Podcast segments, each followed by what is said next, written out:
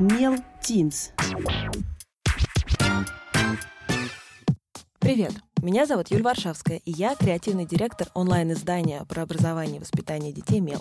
«Мел» — это очень классная медиа, которая уже три года пишет о самых важных вопросах, волнующих родителей, учителей и тех, кто так или иначе связан с детьми. Ну, то есть нас всех.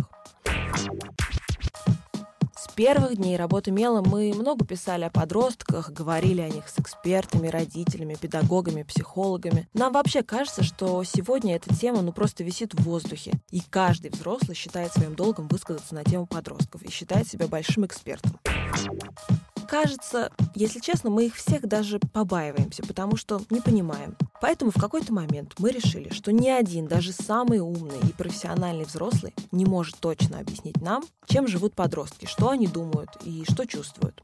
И поэтому они станут экспертами и авторами мела.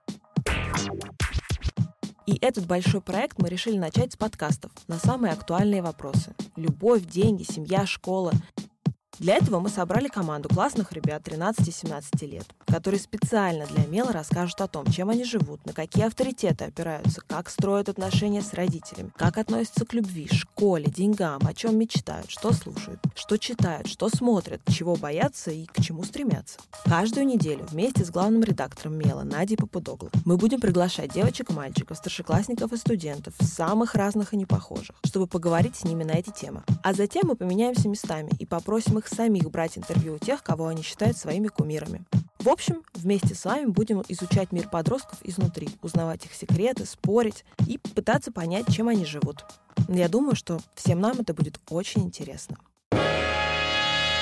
Это Мел в эфире. Поговорить с учителем о его поведении, может быть, о моем поведении. Учитель сам часто выстраивает эту дистанцию. Это должно быть демократически сделано. Где для вас граница? В доску летят карандаши, ластики. Господи, что ты делаешь? Что ты нас позоришь? Я думала, что это было только в моем детстве. Хорошо, я не буду ходить с розовыми волосами. Сегодня мы решили повернуть ситуацию ровно наоборот. Это как бы было по желанию, но это было обязательно и ты это выполняешь. А как еще успокоить детей? Это правильно, это нужно. Разговор до, должен состояться. Это все вас касается.